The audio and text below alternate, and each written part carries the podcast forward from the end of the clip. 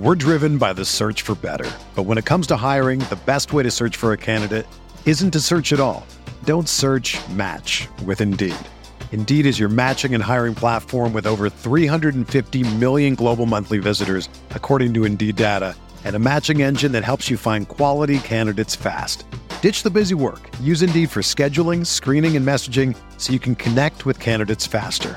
Leveraging over 140 million qualifications and preferences every day, Indeed's matching engine is constantly learning from your preferences, so the more you use Indeed, the better it gets.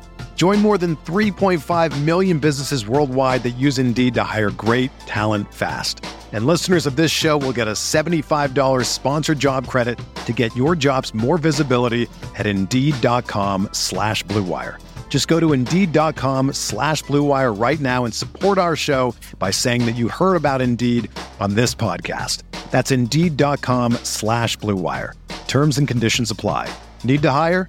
You need Indeed. This podcast is sponsored by Liquid Death. Are you thirsty? Parched?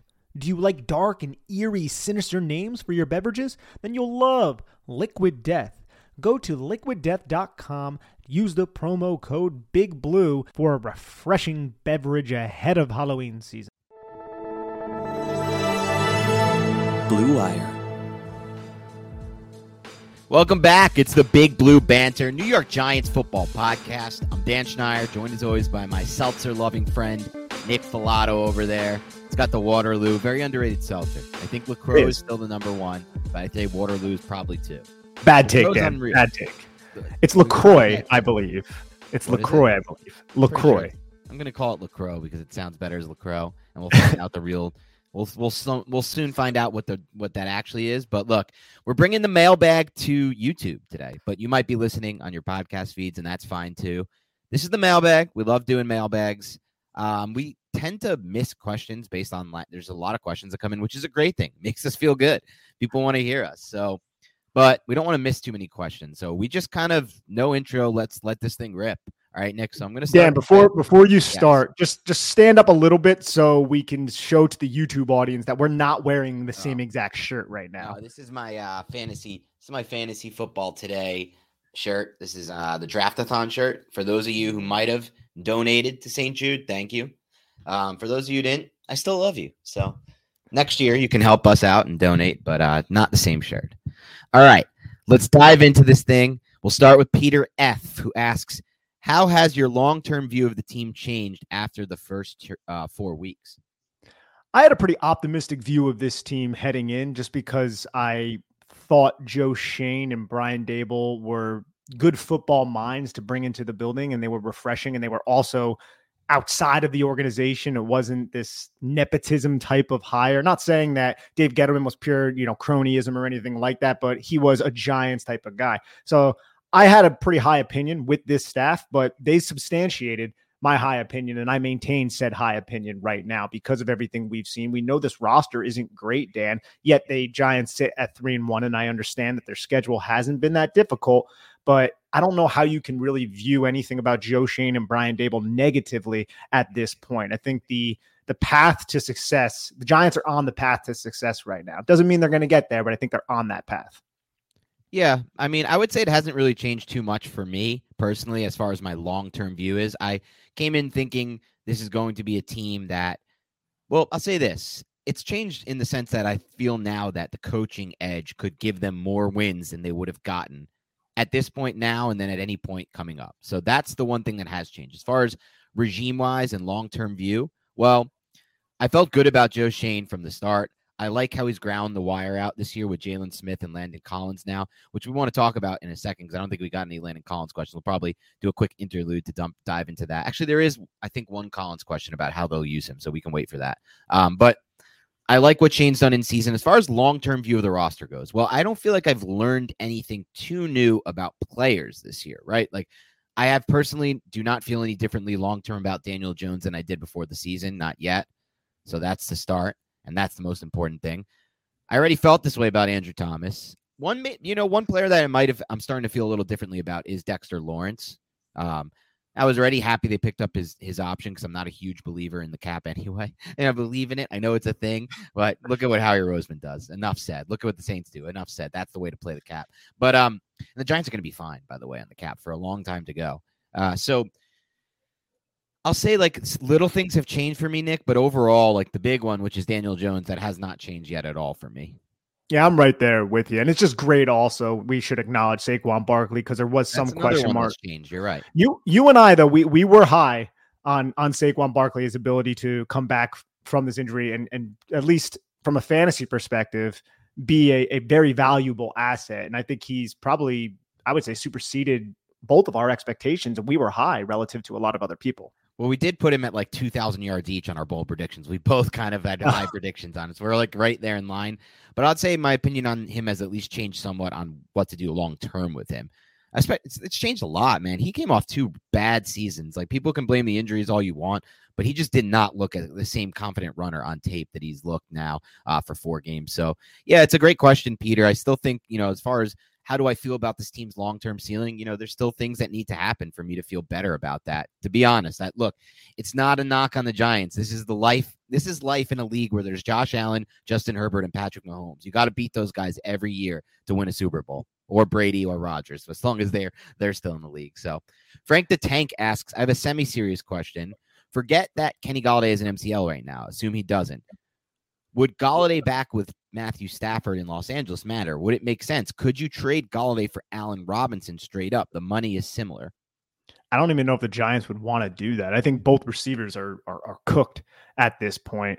So I think it's somewhat moot. Frank the Tank, by the way, Frank the Tank, you're awesome, my man. But yeah, I think it's somewhat of a moot point to to even discuss those trades. And I, I don't have the money in, in front of me at, at, the moment. You say it's similar. I'm sure that it is, but I I don't think that they're either team would probably be willing to do that. It, it the whole Los Angeles Rams situation is is kind of crazy, man. That they invested like over forty million dollars into Allen Robinson, and the guy never gets looked at at all, unless they're in the red zone with like a, a silly fade pass that never works.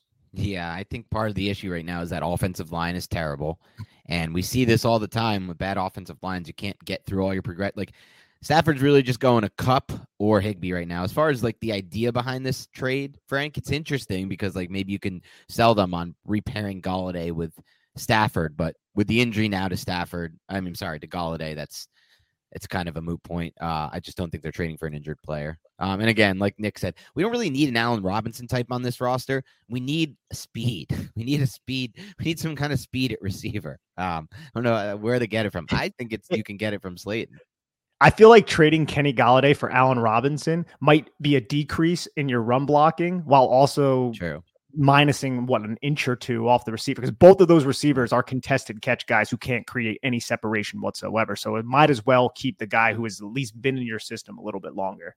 I think that's a good take. All right, Rob Allen asks: Is the NFL game starting to, transition to a more ba- to more balanced offenses again? I think so, but I think it's not necessarily just purely a transition. You you react to what the defense is presenting you, and we see these quarterbacks, Josh Allen, Patrick Mahomes, they come into the league, and defenses are reacting to the fact that they can throw sixty yard touchdown passes every game, multiple times a game. So they're playing more too deep, more safeties deep, trying to remove the explosive play. So to combat that, typically you're going to have lighter boxes. So now you can run the football. And I think that is kind of balancing everything out a little bit. It's going to be a, a, tug of war match between the offense and defense, between running the football and passing the football. And I just think the wise offensive coordinators exploit the vulnerabilities of the defenses that are presented in front of them. And I think that's what we're seeing. Yeah, Nick nailed it. Look, we've seen a huge influx of teams the giants are not one of them but teams playing a lot of two high safety looks or a lot of looks that basically are designed for one reason and one reason at all to take away big passing plays and look it works to an extent but there will be a i think there will be it, it's so cyclical in the nfl like te- teams transition teams not just transition teams like um what's the word they um, adjust. And so at some point, we're going to see a situation where teams are going to figure out how to pass against these defenses. And we've seen it. It's not like it's impossible. Um, Josh Allen adjusted, Patrick Mahomes adjusted. And eventually there are, I mean, ultimately there are like a handful, I would say, Nick, or less or fewer of quarterbacks who can just rip whole shots against these zone coverages anyway and destroy you like that. Um, And those are probably going to end up being the best quarterbacks to have, I think, ultimately, if teams are going to play this much zone. And this only really works long term, anyways, if you have four pass, if you have a four man pass rush that can get home, because eventually, otherwise, good quarterbacks can take advantage of even that kind of defense. So I think for now, though, with the way the NFL is now, the interesting thing, Rob and Nick, is that it could help out a team like the way the Giants are built right now, a run first team, a team that um, you know doesn't really generate or hasn't really generated much in the passing game yet. And so maybe, you know, you look at it like, well, if teams can't hit the big play because defenses are taking that away, there's more value to having a, a team set up the way the Giants are currently set up without really a vertical passing game. But ultimately, no vertical passing game to me means no Super Bowl. And we'll see if I'm proven wrong on that. And there are always outliers, but it's really tough to win without a vertical passing game. It's incredibly tough. We also have a question, and I believe is this from Rob Allen as well, Dan? Yeah, he has two.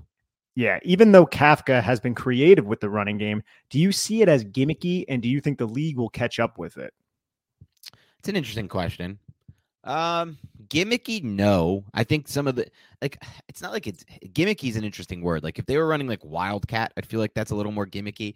Um, yes. It's not like a gimmick. It's just will they adjust? Yes, the league is going to see the film on what the Giants are doing, and it's not going to be as easy for them to run these to run at least from the boot action standpoint, like from what they're doing with Jones.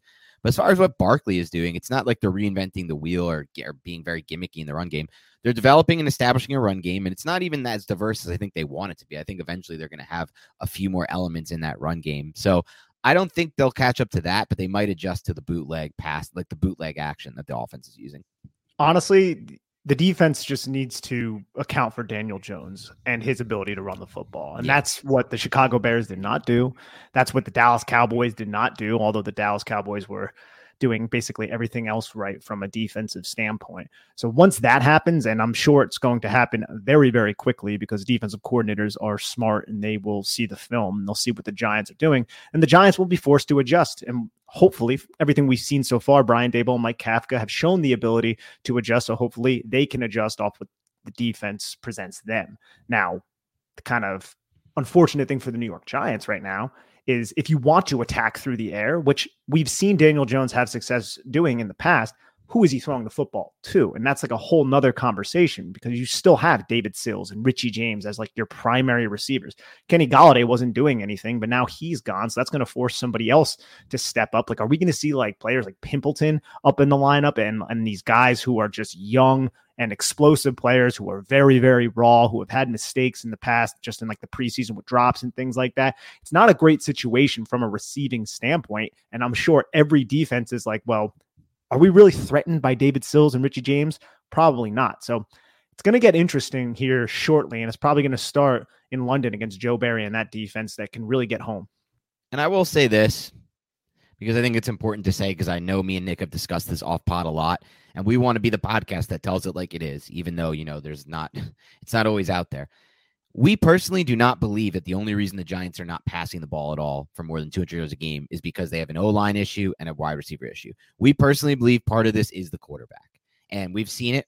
We've seen it play out. I, I think you guys have too. You've seen quarterbacks with issues on the O line and wide receiver still create things vertically. Justin Herbert's a great example. His rookie season, there were injuries at wide receiver. I know he had still had some better receivers in the Giants, but it's not really like he had separate. Like Keenan Allen is not really a separator, and he was hurt. And Mike Williams is not really a separator some a lot of this mm-hmm. is still on the quarterback. It's still the most important position by far. It's still a position where you can create on your own too as a passer. And so we just have to consider that as well. I, uh, most of the rhetoric I've seen about why the Giants can't pass this year is think nobody can pass with these receivers, right? The nobody can pass these O line. Well, I don't know. I think Mahomes could. I think I think that's could. a good point. I think that's a good point, and we're not just doing this to disparage Jones. Oh. One thing too, I think Mike Williams is what we all hoped Kenny Golladay. yeah, would be, yeah. right? That's like the optimal situation. No, Kenny Golladay could separate a little more vertically. I really felt thought he had more more burst off the snap off the line of scrimmage. I feel like every time Mike Williams jumps up at the catch point, he's like 700 feet in the air, and then yeah, at the catch point, he's unreal. Yeah, it, it's crazy. But to to your Jones point, we can even see little examples of what you're saying right now throughout this season. Week one, right? They're in the red zone. They throw Daniel Jones just inexplicably throws a ball into a place that gets intercepted when he doesn't need to. Week two, two minute drive, Flat defender, Frankie Luvu, friend of the podcast. Not really. Best friend of Nick Falato, possibly. He goes to the curl flat. He covers a lot of ground. Daniel Jones puts it right into his hand. Should have been a pick six. Drop. Little things like that. And I think Daniel Jones has played well so far this season for what the offense has asked him to do. But one of the, his biggest issues is turning the football over. It's one reason why Jason Garrett was so conservative too. I think he's naturally conservative, but I think the quarterback definitely assisted him in his conservatism when it came to play calling and things of that nature. Right.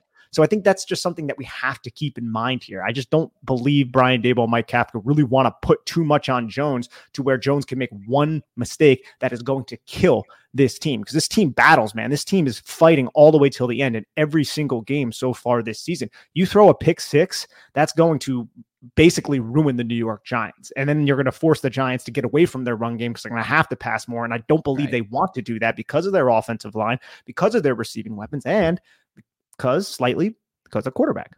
Yeah, we just caught the call. Like this is I, I don't know why some people can't grasp this, but it, it's part of life right now for the Giants. And you know, this is not a this is a team that has zero margin for error right now. They can't throw a pick six in a game. They can't have a sack fumble for a touchdown in a game. They're winning games 19 to 13. They're winning games by a field goal at the last second that goes one way or the other.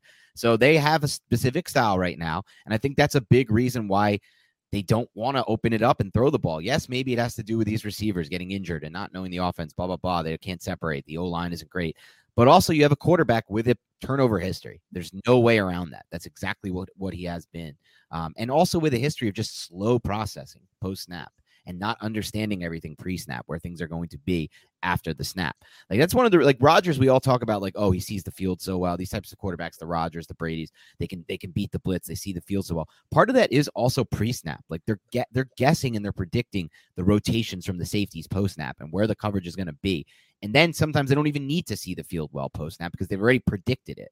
And that's something we still need to see from a better from Jones to be a natural, perfect passer. And unfortunately, we may not get that this year because if they're winning games with this style of offense, if they continue to win games, Nick, I don't think they're going to change anything, right? Like if they could just win games with a run first offense, bootleg action using Jones's legs, some like little throws here and there, why change it? I don't know. I don't know either. I mean, it's it's going to be interesting to see how this offense adjusts week by week, opponent by opponent. So, yep, we'll look into it. All right, Greg Kaola asks, which current giant would you most like to grab a beer with? Oh, I love this question. what current one. giant would I want to grab a, a whiskey with? so uh, let's do an offensive one and a defensive one because the defensive one for me is Dexter Lawrence. I think that that dude is is so much fun. I love when he's mic'd up. Going with Dexter Lawrence. Offense, I'm thinking of an offensive lineman. I mean, I want to kind of go with Saquon just because he's Saquon Barkley, but I might end up going with Andrew Thomas. And I don't know. I think that would be a, not a party type of vibe. It would be more of a reserved, intellectual type of vibe where you can talk to because that dude is smart, man. You could talk to him about anything. He's a musician. If you want to pick his brain on any of that kind of stuff, so I think I would go with Andrew Thomas and Dexter Lawrence. Okay, I'd go with Daniel Jones on the at the uh, on the offense. I just think I could get a lot of info. I just want to know. I think the quarterback's going to give me the most information I want from like, and this is all assuming like they'll talk to us about about football. And if they're at dinner with you, they don't really have much of an option. I don't know if you ever seen that episode of Curb, uh, Nick, where there's a guy who like bids on a lunch with Larry David, and then Larry yeah. David tries to make it like the most obnoxious lunch possible, so he'll just like end it early. The guy. but um, it's kind of like that. As long as he's willing to entertain us, Jones, I'd pick Jones. On the defense side of the ball, um, that's a tough one. I think I would go with similar idea to why I'm picking the first one. But I think I would actually. I think I go with Kayvon Thibodeaux. I really like how I, I love his conversations with the media. I think he sounds like a really, really intelligent person. Um, street super street smart, probably book smart as well. I don't know that, but I don't care. Um, and I think he'd be a great person to have a convo with. So yeah. I, every time I see Kayvon in an interview, I, I tune in. He's yes, he's he very very fun to listen to, and I think he's going to have a bright future here in New York. Jake the Giant asks, any thoughts on how DJ Davidson has played when he's on the field? I've seen him make a few plays. Hashtag Big Blue Banter. Yeah, Davidson has made some plays when he hasn't gotten that many snaps. Uh, he hasn't flashed as much as a pass rusher, but he's been he's been doing his job pretty well in the run game. I feel like I don't I don't have too much else on him. Yeah, he has 36 snaps on the season. He only played nine mm-hmm. last week. And I felt like I saw him a little bit more in Tennessee. And in Carolina, but he only played seven and eight snaps respectively in those games. But he ended up having a couple tackles and he was getting in on tackles. I don't have much either fr- from just what the film has said. I feel like he's anchored down, I would say adequately. One time I think he got kind of out leveraged and pushed out of the gap, but he did find the football. Let's see what P- Pro Football Focus twice. And I actually thought it was twice in Tennessee, but they have it once in Tennessee. So overall, I would say it's just been okay, but we haven't seen really too much of him. Yeah. We're driven by the search for better. But when it comes to hiring, the best way to search for a candidate isn't to search at all. Don't search match with Indeed. Indeed is your matching and hiring platform with over 350 million global monthly visitors, according to Indeed data, and a matching engine that helps you find quality candidates fast. Ditch the busy work. Use Indeed for scheduling, screening, and messaging so you can connect with candidates faster. Leveraging over 140 million qualifications and preferences every day, Indeed's matching engine is constantly learning from your preferences, so the more you use Indeed, the better it gets. Join more than 3.5 million businesses worldwide that use Indeed to hire great talent fast. And listeners of this show will get a $75 sponsored job credit to get your jobs more visibility at Indeed.com slash BlueWire. Just go to Indeed.com slash BlueWire right now and support our show by saying that you heard about Indeed on this podcast. That's Indeed.com slash BlueWire. Terms and conditions apply. Need to hire? You need Indeed. Why is this new water called Liquid Death? Because it will brutally murder your thirst, and the recyclable tallboy cans are helping to bring death to plastic bottles. I've tried Liquid Death, and I am still here. I'm not plastic, nor am I thirsty anymore, because my former parched state was quenched by the tart acidic taste of one of their flavors, severed lime.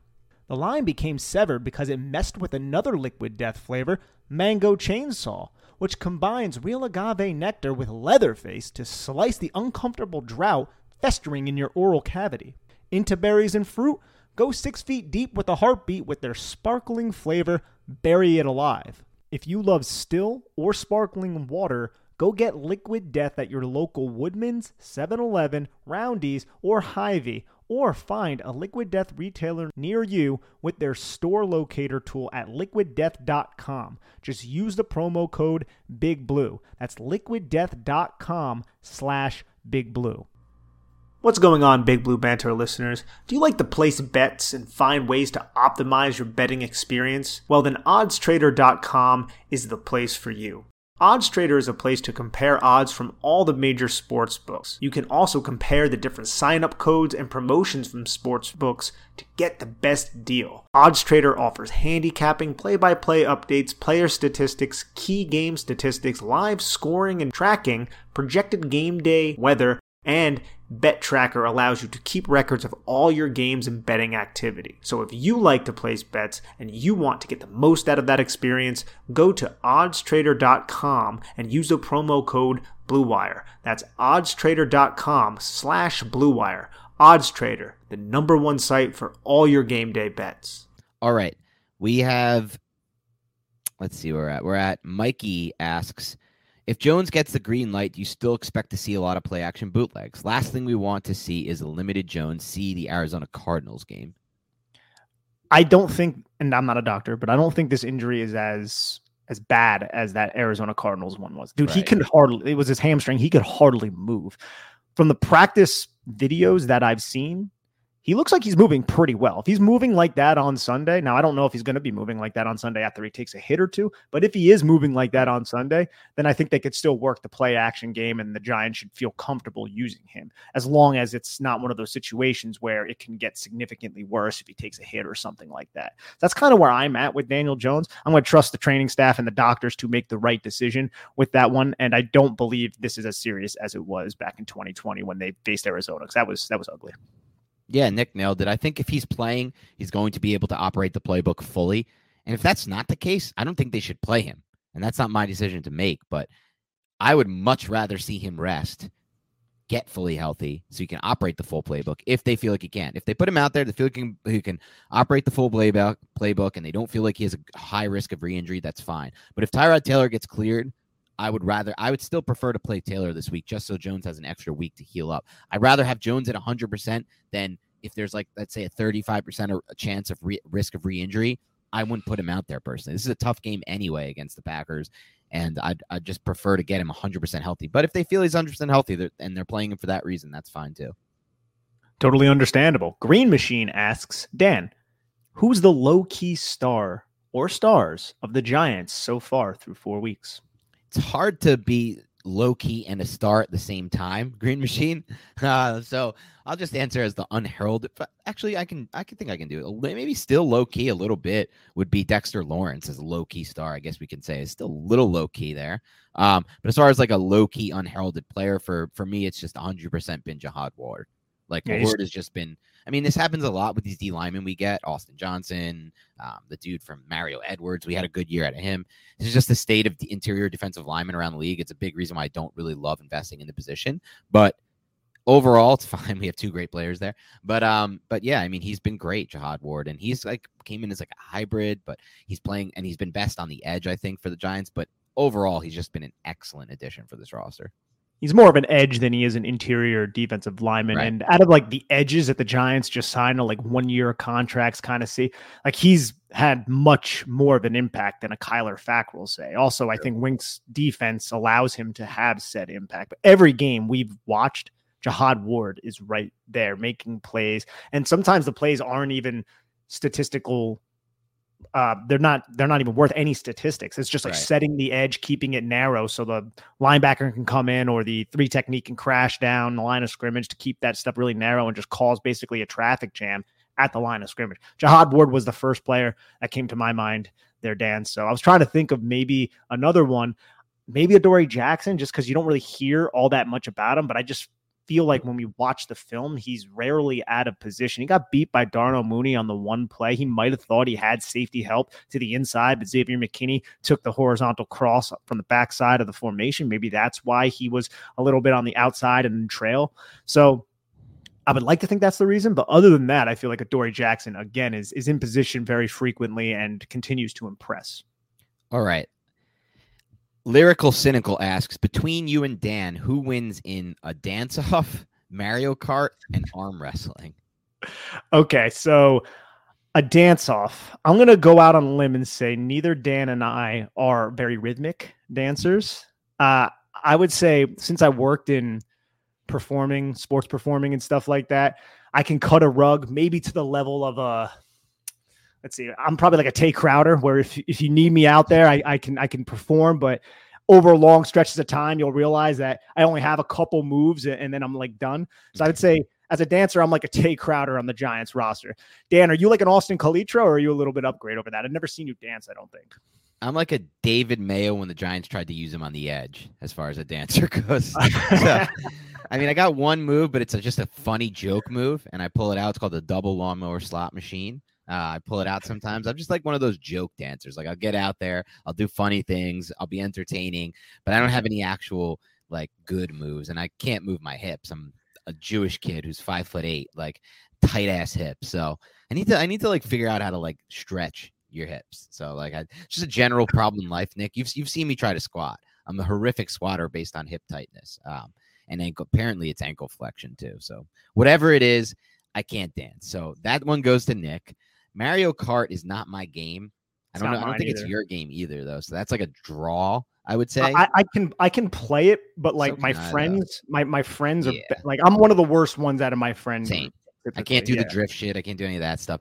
I can um, do the drift shit. I can do the drift okay. shit. So you're probably a little better than me then. I mean, I can drift, but it's not a good drift. Arm wrestling, Nick's got to win that one. That's that's freaking obvious. This kid cares so much about his health and his strength. He's never gonna fall behind in a strength or health thing. You gave uh, tough ones here for me to win. Let's just be honest. Like yeah, let's chugging give Dan contest, chugging beer, destroy. Oh, chugging beer, Flip he would destroy me. Beer pong, ping pong, he would kill me. Tennis, he oh, would murder me. We used to play. Me and Nick. Yeah. At first, Nick thought he could beat me in ping pong. He was really excited about. I did beat you a couple times. You had somebody like who, of like somebody who for somebody who like never played or anything growing up, like I just kind of picked it up. I, I developed into a pretty solid player. You were a good player, but at the beginning you were like thinking it was a little bit of luck that I was winning, and I had to make it clear that this was not a luck based. You're pretty good. You're I'm, pretty I'm decent. I'm not even that good. You should see people who are crush me who are actually good, but I want you to um, play one of my buddies who has like like 35 inch arms and he's just yeah, so that's sick. a joke. Yeah, I beat him like twice in my life, and I was like, oh my, like that was like a huge moment, you know. Yeah. Me and Nick have actually had some competitive games. The best, I think, the most competitive game we play uh, would be Strat-O-Matic. We've played it a few times. That's It's what it's called. yeah. I was gonna ask you I what that game was called. Yeah. Yeah. Greatest game ever for any of you nerds out there, football nerds out there. It's literally the best game ever created about football. Um, it's a board game about football, but it's perfect. It's li- you're the offense coordinator and defense coordinator. You're moving pieces on the board. You're setting up your defense. It's just as good as it gets from a football nerd standpoint. And we've had some competitive games in that one because we try to match it up so we have like even quarterbacks and things like that. We haven't played that in a, in a while, but that, that's definitely a good one. All right. Do you remember when Mike Kafka, uh, like two weeks ago, he was interviewed and he was talking about like how he lays a bunch of situations out and they basically play a game within the Giants room on based on situational football. Football, and he was like kind of laughing with our reporters about it. My mind went right to Strat-O-Matic. I'm like, yo, what if they're playing Strat-O-Matic up So there? good. so shout out Strat-O-Matic. Nobody plays it. Nobody knows it anymore. But my dad taught me it. He grew up on the game. Just such an unbelievably underrated game. Um, all right. Let's go from DJ Fundamentalist. He says, Nick, who are your favorite comedians and do you prefer club or theater shows? Okay, so my favorite comedians, I would say Bill Burr, Louis, Tim Dillon, Chappelle, big, big Mark Normand fan. Love Mark Normand. I saw Shane Gillis last week. He's hilarious. Chris Rock, Sam Morril's funny. Segura, hilarious. Uh, to go a little old school, I'd say Richard Pryor, George Carlin, can't go wrong. Love Mitch Hedberg. And I'm also a huge fan of Bo Burnham. I know it's a little bit different, but just as an artist, love Bo Burnham. And in terms of theater, I don't know if I've ever been to a theater show, and I've been to so many club shows. I saw Neal Brennan, who's also really talented, in a in a short room. So it was a small room, short room, whatever you want to call it. It was like 35 people. So it was very personal. I really liked that experience. Yeah. Typically, I go to shows that are like 300 people, which is also fun, you know, just in a club. I, I would imagine, even though I've never been to theater, that I would prefer a club just because I feel like it's so much more of a comedy vibe and it's not as kind of like big and glamorous as a theater. So I would definitely go club over theater. Yeah, I like all those takes. I've been to a bunch of comedy shows myself. I think the club is definitely better. I've also been to a stadium, the PNC. I saw Bill Burr and PNC about two, three months ago. That was the greatest comedy show I've ever been to in my entire life. It had nothing to do with the venue, though. The venue was probably the worst I had been to, but more importantly, Bill Burr was just out of control good that night. And he He's amazing. I mean, he had an unreal set that like didn't apologize to anyone, which is my favorite kind of sets, like the non PC sets. And then he did 30 minutes riffing on New Jersey. That was probably the best part. He spent like he broke off and did an extra 30 minutes in the middle where he's just ripping on Jersey, and it was just unbelievably funny. Uh, it's Burr, Louis, who I've seen like three times, and um, and uh, one of the guys you already mentioned too, who is also up there for me. Maybe it wasn't Dave Chappelle, but I do love Dave Chappelle. You you mentioned somebody else. I forgot who now. Mark Segura, Normand. probably. Mark Normand. I really like Mark Normand. Mark Normand, No, pound Tim for Dillon. pound. Tim Dillon. Yeah, Tim Dillon. I know you're a big Tim Dillon. Love Tim Yeah. Dillon. Mark Normand, pound for pound, is so funny. Like if anybody doesn't know Mark Normand and they and they like comedy, go and look him up right now. He's he's been in the comedy game for for quite a while, but he's still a younger comedian. I think he's still in his 30s. He's absolutely freaking hilarious. Big Mark uh, Mark Normand fan. I saw him maybe about six months ago down at Stand Up Live in downtown Phoenix, and it was an absolute blast. And he was a little Damn, wasted by the end of the show. Yeah. See him. That's pretty cool that he you got to see him recently. Um, all right, let's dive back into some Giants questions here. Think we let off on this one. So Stash Bradshaw Bradshaw asks, and this is actually not going to be a Giants question, but deal with it. He asks, food question, mate. Love to hear mate. Um, of the 32 teams, what one dish from their hometown's cuisine is the greatest dish of all? Okay, th- I'm gonna let you go with this first because you're more of the foodie than I am, and then I'll think of something. I wish Stash that there was a team in Austin, Texas, but I also have had Houston, Texas, and I would say Houston barbecue, the brisket, barbecued brisket is the best dish you can have. But generally speaking, barbecue is the best, and it's Nick Falato friendly because you can literally ju- it's just meat and like sauce. It's like not that bad for you. You can it's basically just protein. Not any like you can. I mean, if you get the sides, you're gonna screw yourself up. And Nick's probably not gonna get any sides. But you can even get like decent sides that like are probably healthy for you, like green beans and shit like that. So I would go with Texas barbecue. I'd go with the San Francisco 49ers, and they have this bang and kale salad out there that's just absolutely nah. I've never been to San Francisco. You, it, you can fart and sniff your own fart too. I'll say this because I live out in Arizona. The Mexican food out here is amazing. Dan, if you get out here, bro, we are gonna try some freaking elotes, and you're gonna absolutely Uh, freaking love I them, like dude. the sound of that. It's great out here, man. Love good food. Um, all right, good question. Stash Big Dash asks, who deserves more credit for the offensive play design, Brian Daboll or Mike Kafka? Big Dash, my friend. So it's it's great hard for us to really have an answer for this question. I'm not sure, particularly. We know Kafka's calling the plays, but I'm sure Daboll has some sort of influence over what's going on on the field. He's probably in Kafka's ear, I'm imagining a ton. So uh, there's really no way for us to know this. I'm just glad that they're together because they both seem like progressive offensive minds. Yeah, Nick nailed it. I mean, it's Daboll's system and it's all it's Kafka calling the plays, but to be fair, this is not really. I mean, with the exception of the pre-snap motion, which we've seen in the past from both coaches, this is a new offense. Like they designed something specific for what they have to work with this year. Daniel Jones at quarterback, a progressing offensive line that's not there yet in pass production, and whatever's left at receiver due to the injuries. So, like, I don't even know if this is like the offense they wanted to begin with, but it's the offense they created. It's the offense that they're designed to win games, and they're not like. Look, the Giants could have easily, with these injuries at receiver and with, and with the situation, whatever's left at I'm not going to get into it with their offensive personnel overall. Let's just say that could have easily been like the Colts right now, who are averaging 12.5 points per game, or the Broncos, who are like third fewest points with like 15 or 14.5 going into tonight. They're not, though. They figured out a way to design a scheme that can score sometimes and score touchdowns. That's the difference right now between the Garrett offense and this one. Um, and so, yeah, it's hard to say who's really to credit right now, but I'm just going to go with both as well. And if you look at the Broncos too, like that's a new coaching staff implementing a new system with some moving parts. They are 10 times more talented in terms of the skilled position guys that they have with Courtland Sutton and Jerry Jeudy. Even KJ Hamler kind of coming back from an injury. They arguably have a better offensive line. Obviously, Saquon, Javonte being out really sucks, but Saquon is above Melvin Gordon, no offense, Dan, and Javonte Williams out there.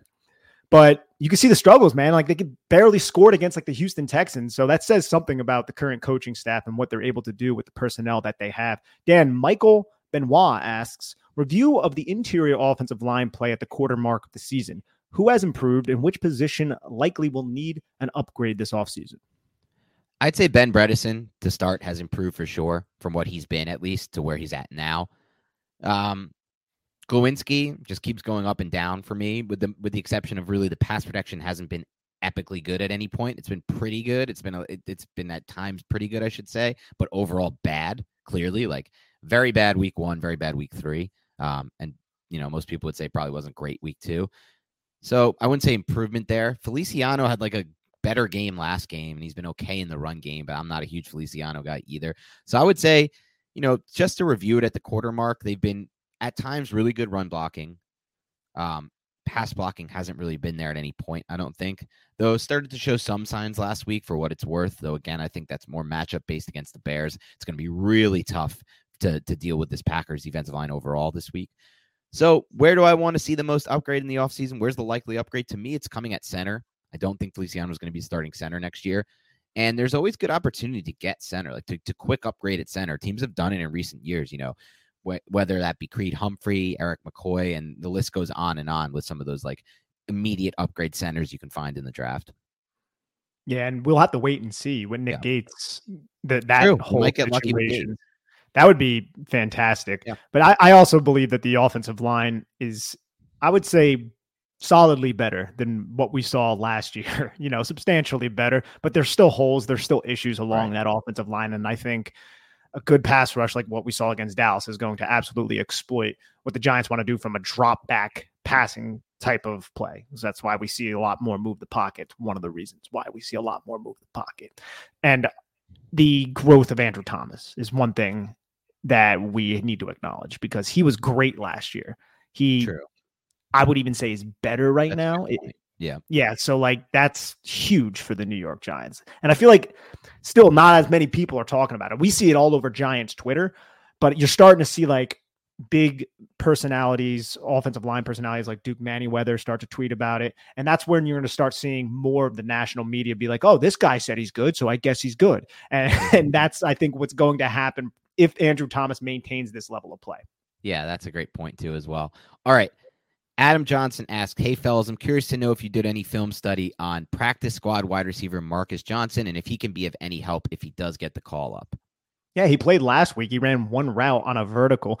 I've seen a decent amount of Marcus Johnson throughout his career, dating back to his time at the Colts. I think he spent a little bit of time with the 49ers as well. I'd say he is a guy with good separation ability, which is something the Giants need. He has solid overall size and – other than that, that's those are like the two main things that kind of come to my mind when I think of him. I can't go into extreme detail on how great he is at setting up his routes and releasing off the line of scrimmage and things of that nature. But if you're looking for a, a receiver who is over six foot, who can create separation through just pure athletic ability, you have two of them on your roster right now, and Darius Slayton and Marcus Johnson. So I wouldn't be surprised Marcus Johnson gets called up for the second consecutive week, and we see much more of him in this game now that he's a little bit more ingratiated into the offense, and now that Kenny Golladay is injured.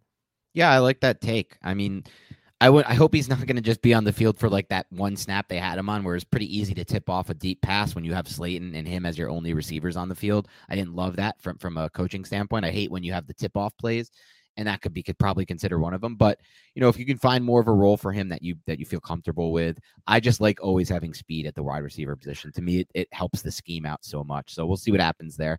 We got Dan. I remember. I remember. Like I remember he was fantasy relevant at one point of his career, and it might have been back in 2020. So I'm looking yeah, right now for some of his stats. I remember when he was with the. I think it was the Colts. He came in and yeah, he had uh 28 catches that year for 255 yards in the middle part of the season. And I think he had a season ending injury that year. So not huge stats, but he ended up getting, you know, a so- solid target share and earning the trust of that coaching staff until he was injured. So hopefully they can strike something there with Marcus Johnson, who is still under 30. He's 28 years old. So it's not the youngest type of receiver, been around the league a little bit, but man, slim pickings at the wide receiver position right now for the Giants. For sure.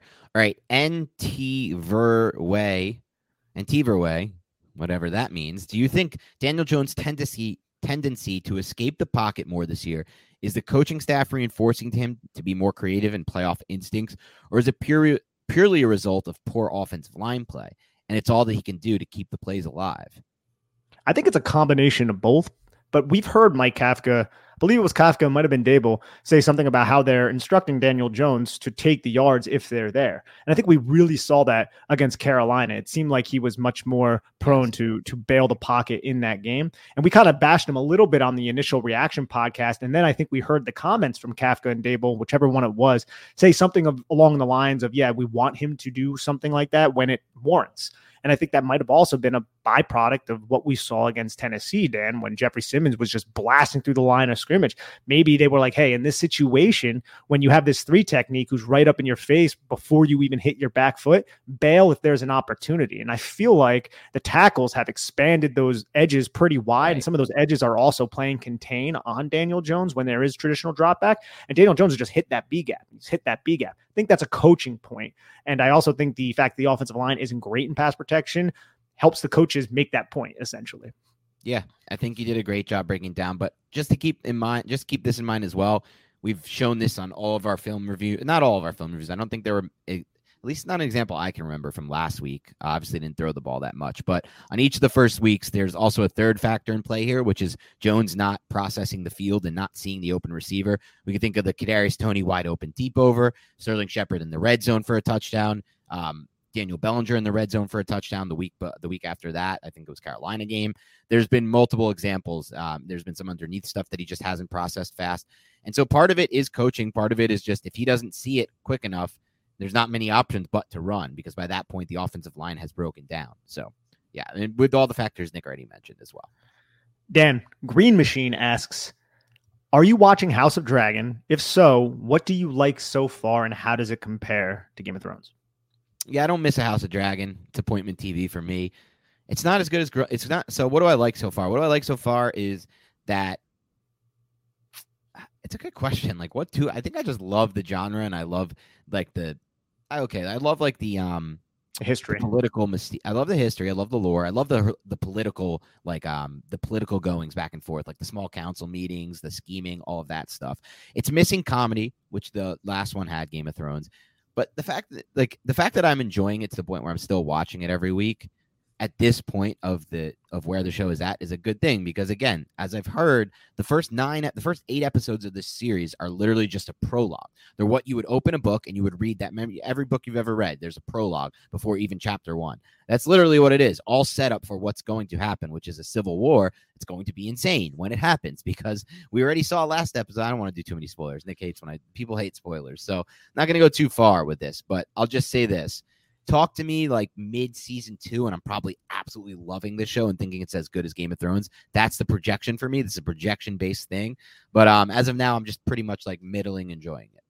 How about I you? like yeah. I like it. I mean, I'm a Game of Thrones fan, but I'm not as much of a Game of Thrones fan or nerd, maybe I should even say, as like someone like Dan. I'm like the mm-hmm. kind of guy who watches it and then like I don't think about it for like the week yeah. until my girlfriend's like, hey, let's watch it again. And I'm like, oh, okay. So like that's kind of where I'm at. But I do enjoy it when while I am watching it. And I love Daemon's character. So I'll say that. Yeah, Daemon's a good character, even though he's an asshole. He's a good character. Um, uh, is is good. She was better, I think, as the young, like younger version. We'll I agree. Yeah, yeah, we'll yeah, she can bounce back here.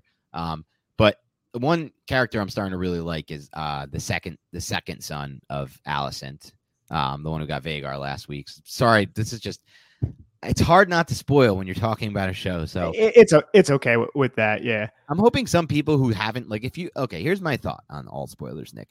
If you're like a big fan of the show and you're like four episodes behind and you hear a question asked, "What do we think about Game of Thrones?" I'm hoping you know to fast forward. Like it's on you kind of you kind of have to know to fast forward. It's not really on me. It's on you. So i can feel that. but sometimes people you know they're they're mm-hmm. driving they don't want to look down you know? Yeah, i'm big on not spoil i'm a big non-spoiler. I am typically a big non-spoiler too. I just think you your rules are a little more strict for it, but that's what it is. All right. Nick fourteen nine oh eight asks, Dan, what would it take for you and Nick to want to resign Daniel Jones and Saquon Barkley. I think Schoen would be okay with both of them gone, but if they play really well, not sure what the other options would be.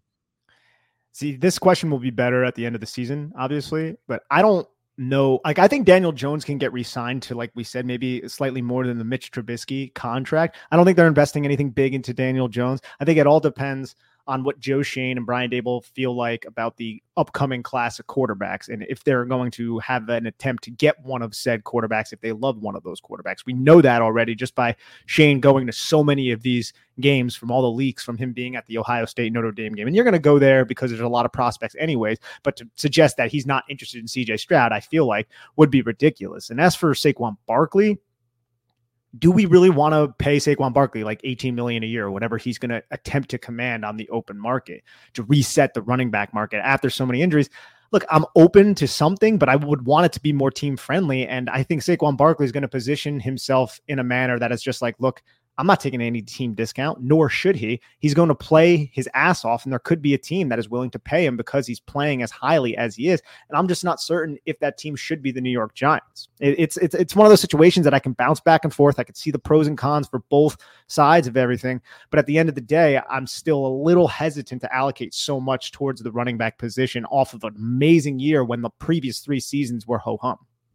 Yeah, it's a great it's a great question, and I like your answer, Nick. I'll start by just I'll do this one piecemeal, one by one. We'll start with Daniel Jones. For Daniel Jones, for me, it would have to be similar to what Nick said. No better options. They don't feel like they have any option in the draft. And he would have to take a smaller salary. It's not going to be a situation where they're like, well, you're Daniel Jones, you were drafted six overall. Here's 33 million a year. No, no, no. You have to take around what Tyrod Taylor took, a little more. That's it maybe what Mitch took a little more, or you have to play a lot better than you have. I know if some fans feel like he's played really well so far. I don't know where that's coming from. He's executed an offense that's not that's that's very limited right now, and they haven't thrown for over 200 yards in a game, and that's 200. That's not 250. It's not 225. It's not 275. That's 200. So right now they can't. They uh, it's not it's not all his fault. Part of the issue is the receivers. Part of the issue is the offensive line. All the stuff we've already discussed. But right now, they can't operate a rhythmic offense through the passing game.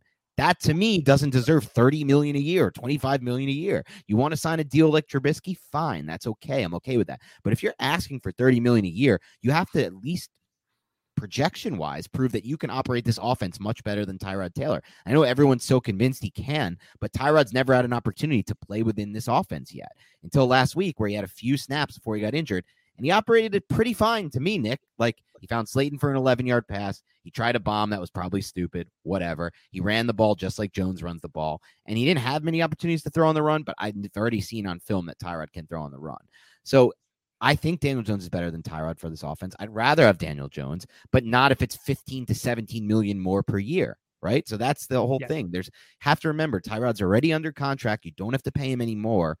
Um, so it's uh, to me, it's about the money there. With Saquon, here's my deal.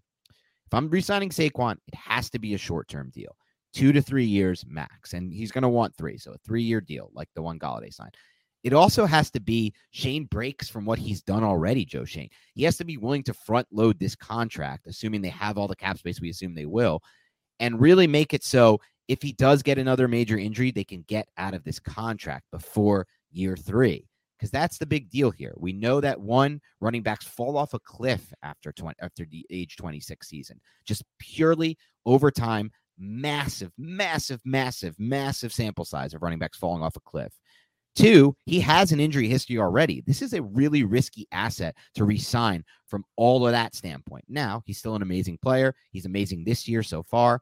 And I think he'll probably be amazing next year, at least if he stays healthy. The year after that, he should still be amazing. There's a non zero chance he's amazing for three years if they sign him to three year contract.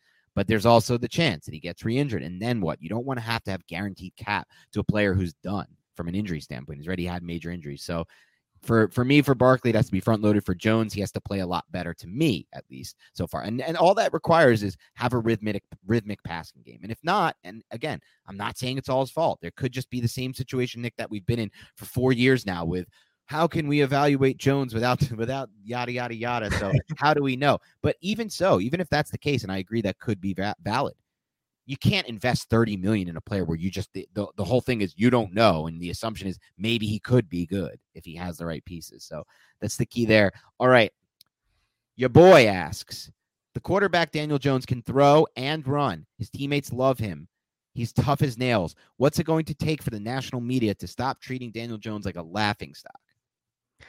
That's a loaded question your boy.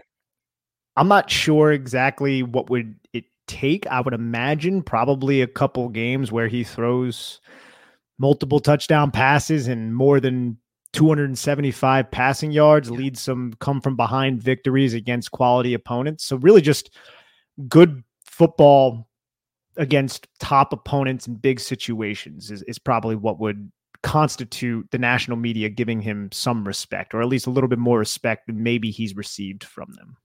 Yeah, I'd say for for him to get respect, it's going to take develop f- consistently for four or five game stretch. Have a rhythmic passing game. A rhythmic passing game means you're throwing in the intermediate range early and often. You're completing those. You're hitting the the easy layups too, which he's already hitting, and you're hitting a one or two over the top in a game. You hit that, you start to develop a rhythmic passing game. You're going to start to get media attention.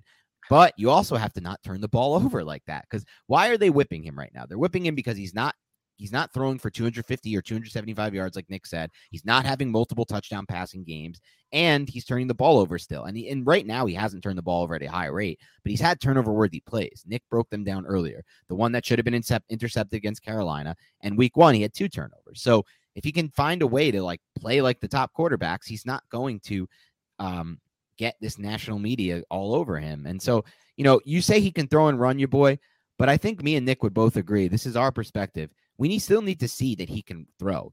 Can he throw physically? Of course he can throw physically. He shouldn't be in the NFL if he can't throw physically. He's made some great throws, but we don't want some great throws. We want rhythmic passing. We want consistently good throws over and over and over again in a game. Like Nick said, what we want is a two minute offensive drill that's all through the passing game, a fourth down comeback that's mostly passing game. That's not just Saquon Barkley carrying it and then a couple runs when he gets a good call from Kafka and he gets a free lane. And we also want, in addition to all of that, maybe they fall behind by two touchdowns and he leads them back by passing the football. That's how you get the media off his back, passing the ball consistently. Exactly. And first, you can also see it make defensive coordinators pay for right. loading boxes and really playing the run. Now he's making those defensive coordinators pay for not respecting his legs. Now make right. them pay for not respecting his arm. And I understand the wide receiver situation.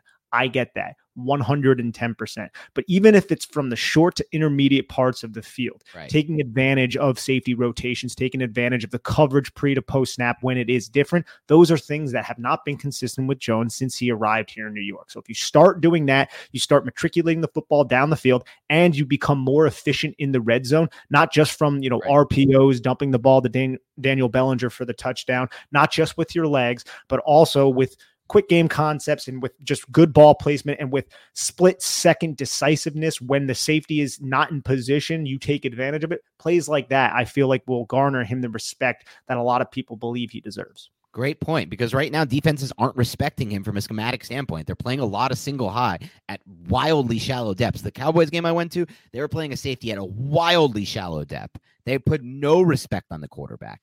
And like Nick said, the red zone passing still isn't there. He's processing slow in the red zone. He hasn't made one good throw into the end zone yet. To be completely honest, like let's just look at a situation. Bellinger was a free TD by Kafka. The the other Myarick. Myarick was a free TD by Kafka. That's not Jones, and he processed slow on the other Bellinger open through the seam in the red zone, and then the the Shepard open in week one. So you want him to get respect. He's got to pass the ball, dude. And it's not just like, can he do it? Can he throw that throw to Richie James where he pointed out? No, no, no. It's got to be consistent. This is what the NFL is. Like, it, it's okay. Like, he's doing the best he can right now uh, for what they're asking of him, kind of, but not necessarily fully. Like Nick said, he's missed some reads in the red zone. And again, if you're playing, if you're going against single high, where the defense is just daring you to throw the ball, all they're doing is trying to get rid of Saquon Barkley. There has to be something there. I don't care if you have nothing at receiver. I don't care if Bachman, David Sills, and some other dude are playing receiver for the Giants right now. Schematically speaking, there are ways to beat defenses that are playing single high looks and, and at shallow depths and just not really respecting the passing game whatsoever. So I don't know. We have one more Daniel Jones question, but we kind of touched on this already, Jonathan. But I'll ask it: If we make the playoffs this year, how would you feel about franchise tagging Daniel Jones? And I want to add the caveat: if he starts to throw for like 250 yards, three touchdowns, and maybe gains a little bit more leverage in terms of contractual talks. Yes, if he starts to throw the ball well and develop a and the Giants develop a consistent passing game that's throwing the ball for 250, 275 a game, at least two touchdowns a game, maybe a couple games with one, a couple games with three, whatever. Then I'm interested in the tag. Right now, as it stands, as he's played through four weeks, I am completely uninterested in the tag. A lot of people throw out the tag. I do not want to allocate 33 million to Daniel Jones right now. To me personally, if the other option is, if the only option is you tag him or you pay him a deal that's like two years, 60 million or something like that, where it's similar to the tag, I am not convinced that just letting him walk and putting Tyrod Taylor in there versus what you can get for that 30 million in cap space on the free agent market or just the health of not having that 30 million against your cap. I'm not convinced that Daniel Jones is worth 30 million more than Tyrod Taylor right now, or whatever it would be, 21 million more, whatever it is. And that's a, and that's a good point. Dan, don't like tag? What'd you say? Oh, tag. Not a Jon Hamm guy. Don't like Jeremy Renner. Uh, Jon Hamm, Jeremy Remember. Is that a movie tag? Yeah, tag. Yeah, from No, like I don't know, a couple years never. ago. Wow. Never seen it. I don't No, know. I think. I've only saw it once, but Okay. I just wanted to use a movie reference that you didn't get because it's always on my end, you know? Yep. Sure. All right. So, not Joe Schoen asks if you were forced to bring back Nate Solder at his worst or Jake Fromm at quarterback for, for a full year, who would you choose? I'd bring back Nate Solder at his worst. Yeah, this is a fun question. Hypo- These fun hypotheticals are always fun to me, I should say. Uh, not Joe Schoen. To me, it's an obvious answer. It's definitely Solder. Um, you know enough listening to me talk through this podcast, and Nick feels similar to this, by the way. Quarterback is way more impactful for winning football games than tackle. Way more impactful. Even just looking at it schematically, if you want, you can try to help a tackle out, right? By giving him a tight end, letting a tight end chip, giving him help in sliding pass protection his way. There is no help for bad quarterback play. None. You can align align Jake Fromm up at the wide receiver and just give the ball to Saquon Barkley. you Wow, run Wildcat with Fromm in there. That's about all you could do. Um, so it's definitely, definitely. And Nate Solder was pretty bad at his worst, so it's saying a lot there. Dylan asks, "What are your thoughts on under center versus shotgun discussion going around the NFL, and would the Giants benefit from running more under center, which they've done a solid amount actually this season, and maybe the current personnel doesn't allow for that?" I felt like Nick from watching this offense through four games on film. The only time I ever felt like they were really in a groove on offense was actually this. pa- Um, it was that yeah, it was this past game where they were just no, actually I felt like it was the Dallas game where they were under center running a shit ton of play action. Um, mm-hmm. that was when I felt like the offense was actually at its best from a rhythmic standpoint. And so I felt like Jones was hitting the back foot off that under center play action. And a lot of times he was just deciding to run, but he was making that decision fast. And at least like, you know, and when he did try to throw, it was giving the Giants an advantage. Uh, so as far as the conversation goes, we've seen it, you know, with Mina Kimes and the ESPN live crew yesterday. Excellent, by the way. It was an excellent conversation. And I thought Ben Solak actually added some good insight to it as well. Um, just talking about what the Eagles are doing because the Eagles are kind of throwing it in the face. Like, you know, they're not under center a lot and they're still very effective off play action. Now, a lot of that is just the personnel they have right now, in my opinion. But I do feel like just from listening to enough NFL players, you do have somewhat of an advantage running play action out of under center. Um, but I'm curious to hear your take on that, Nick.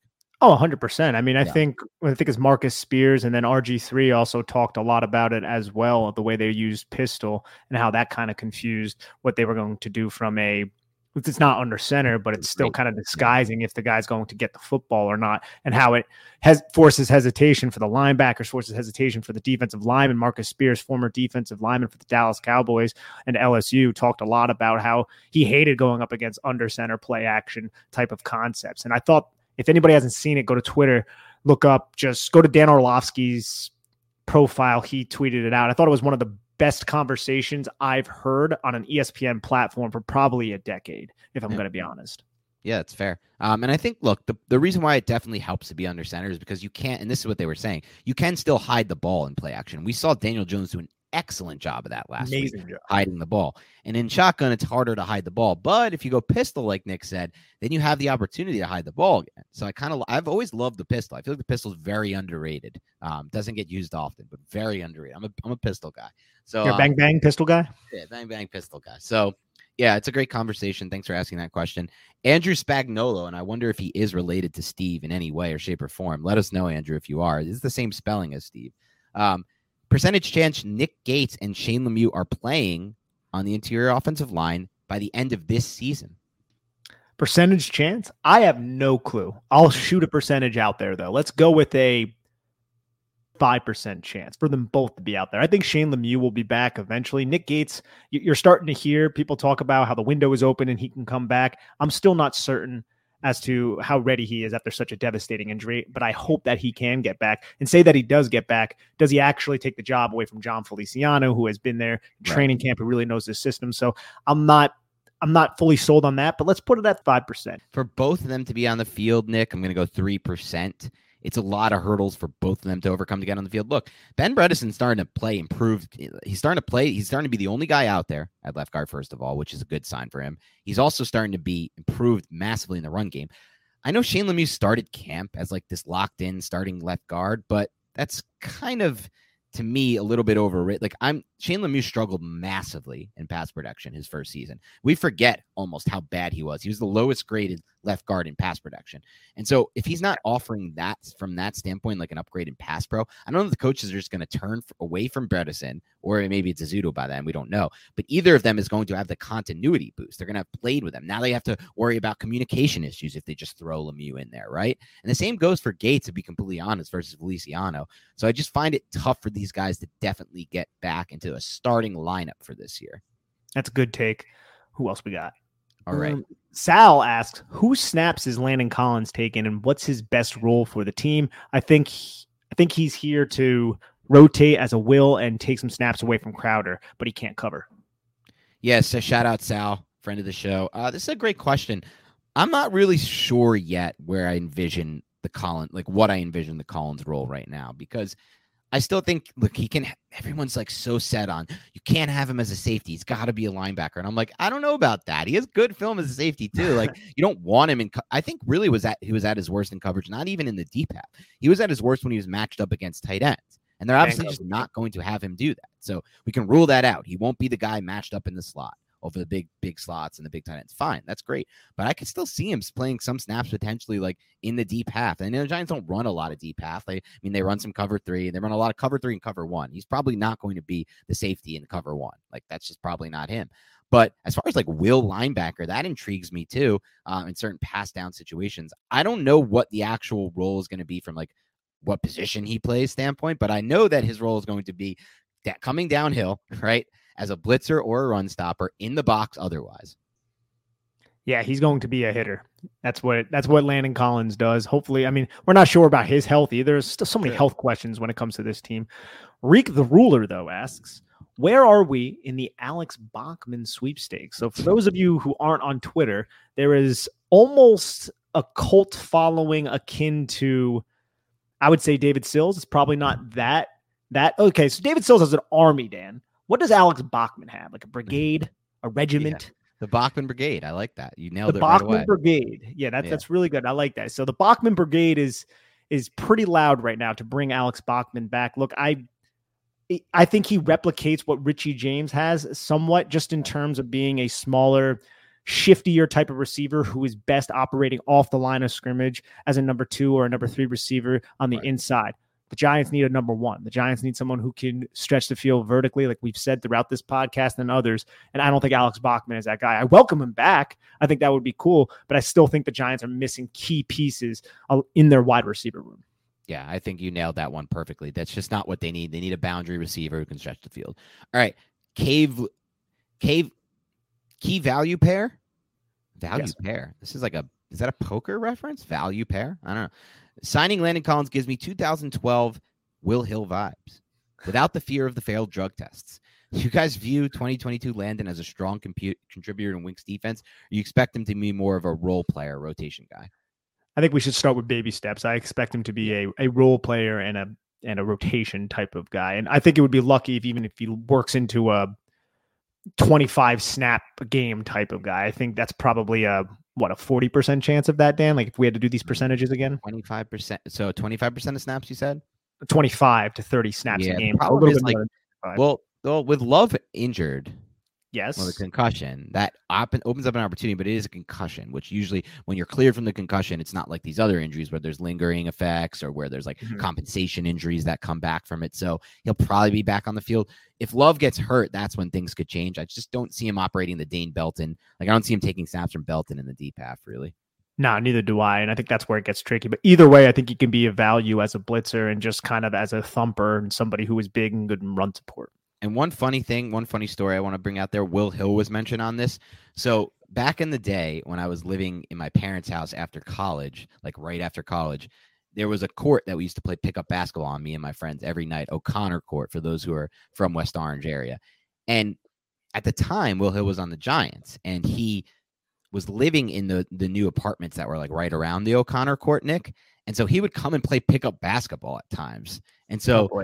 I one time played with pickup basketball with Will Hill, and he was insanely physical. And at one point, he like fouled me into the into like the gated fence, like the into like the the fence, and just fine was wild. There's just so much power behind that foul.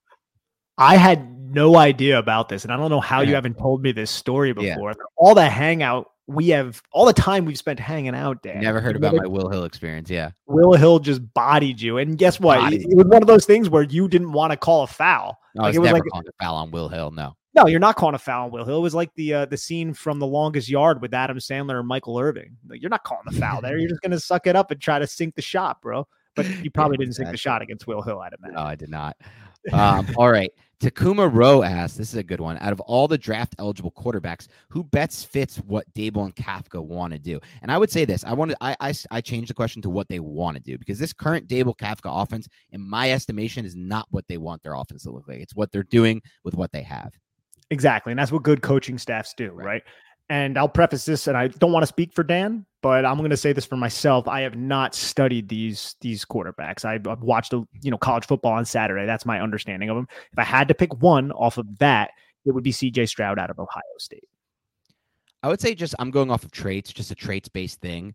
Um, so traits based, I think they want the Josh Allen mold. I think that's ideal for them, especially because look, you we've heard like Russell Wilson talk about this and, and Kyler Murray talk about this and Tua Tagovailoa.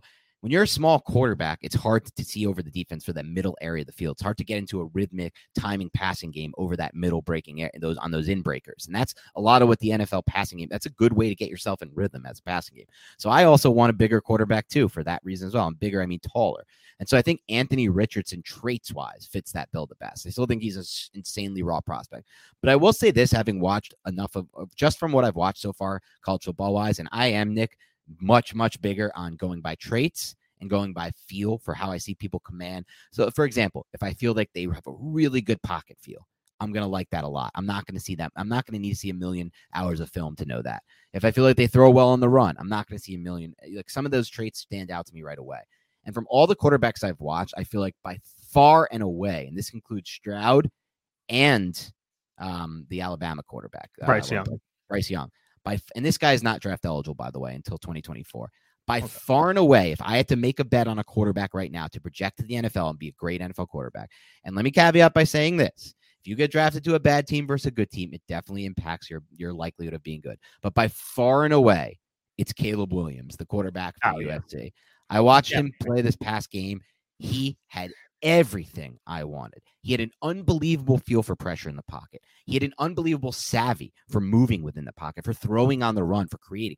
He threw a great ball with unbelievable ball placement and velocity. He's big, he can run. Caleb Williams from USC by, is by far and away the best quarterback prospect I've seen that's going to come out either this year or next.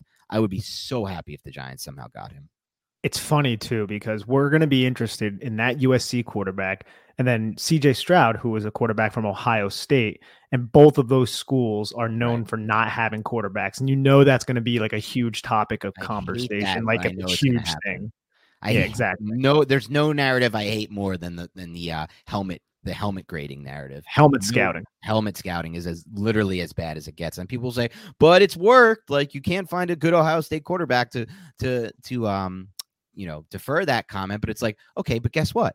They played in a million different systems there. Like it's not like they've always had this Ryan Day system in there. So it's like, so now we're just talking about like every system doesn't work. It's just like if you go to Ohio State, you're cursed. No, there's going to eventually be a good Ohio State quarterback. And the same thing goes for USC. The USC is not even running a system, anything. They're running the Oklahoma system. Like, what's his name went over there and they're running that. Like, so I mean, Oklahoma has Kyler Murray, right? But Oklahoma system also hasn't looked that good because they got Baker Mayfield and all those other guys. but um, Jalen Hurts, man. Jalen Hurts, baby. Yeah, I'm. St- I want that. I'm happy this question was asked so I could say on what's the day today, October sixth, 2021 or 2022. Wow, I went back a year. I said Caleb Williams is going to be that dude, and I'm standing by that. I love what I've seen from Williams. Um, October 6th, 2021, great day, by the way, last year. Happened. Uh, we Giants just beat the Saints, and then I ended up flying to Ohio to get the puppy that's behind me on the YouTube oh, video. Nice. So it's, it's our one year gotcha day for for little Phoenix, and we're excited about that. Awesome. But, so then we can move to Els and Kells, who asks, um, "We saw Wink change his game plan week to week based on teams best player." Oh, the team's best player, and last week we saw him change it based on Fields' his deficiency in reading coverages pre and post snap, which leads to my next question: how will Wink Rodgers attack Aaron Rodgers, or how will Wink attack Aaron Rodgers this week? Great question. Yeah, so they played last year in 2021. It was the game where Huntley went for two. The Ravens went for two, and they didn't get it. And the Packers ended up winning 31 to 30, if I'm not mistaken. And what I remember about that game, I looked it up earlier in the week when I was doing research. Played a lot of cover six, a lot more zone, a lot less cover three. Now I think it was like the second least cover three of the season run by Wink Martindale's defense. Obviously, different situations, different personnel. So I don't think we're going to see as much middle of the field close. And I think that's going to lead. Good point. To Green Bay running the football like they did last week in their win over the Patriots. There was a lot of running the football with Aaron Jones, a lot of running the football with AJ Dillon. But I think that's early on. I think if the Giants stop that, then we're going to see Aaron Rodgers start to cook. I think there's going to be a lot of Allen Lazard. I think you're going to see some Big Bob Tonyan, and I think Romeo Doubs is probably going to have a good game. But in terms of what Wink Martindale is going to do, I don't expect as aggressive of an approach. He's still going to try to blitz, but I expect to see a decent amount of quarter, quarter, half, and quarters type of coverage to attempt to defend Aaron Rodgers and his ability to attack every inch of the football field. I hope you're right about that. I mean, they played a lot of cover one, cover three last week. I don't. I saw some major glaring flaws in the cover three looks that I saw. Like it was Justin Fields in the Paris passing game, thank God. But I was like, damn, there were opportunities for a good quarterback to rip some hole shots here. And as far as cover one goes, like like you said, middle of field, close safety, that's a massive risk against Aaron Rodgers. That I think you're right about Nick. They're not going to want to like play a defense that's doing that the whole time. I don't think they're going to do what they did week one against the Titans either, where they kind of like stacked the box and tried to like you know force everything inside in the run game. So I'm actually curious to see. I think what your guess is, Nick, is probably the best guess, but I'm I, I'm more uncertain about how they're planning to play Aaron Rodgers than any of these other game plans so far this year.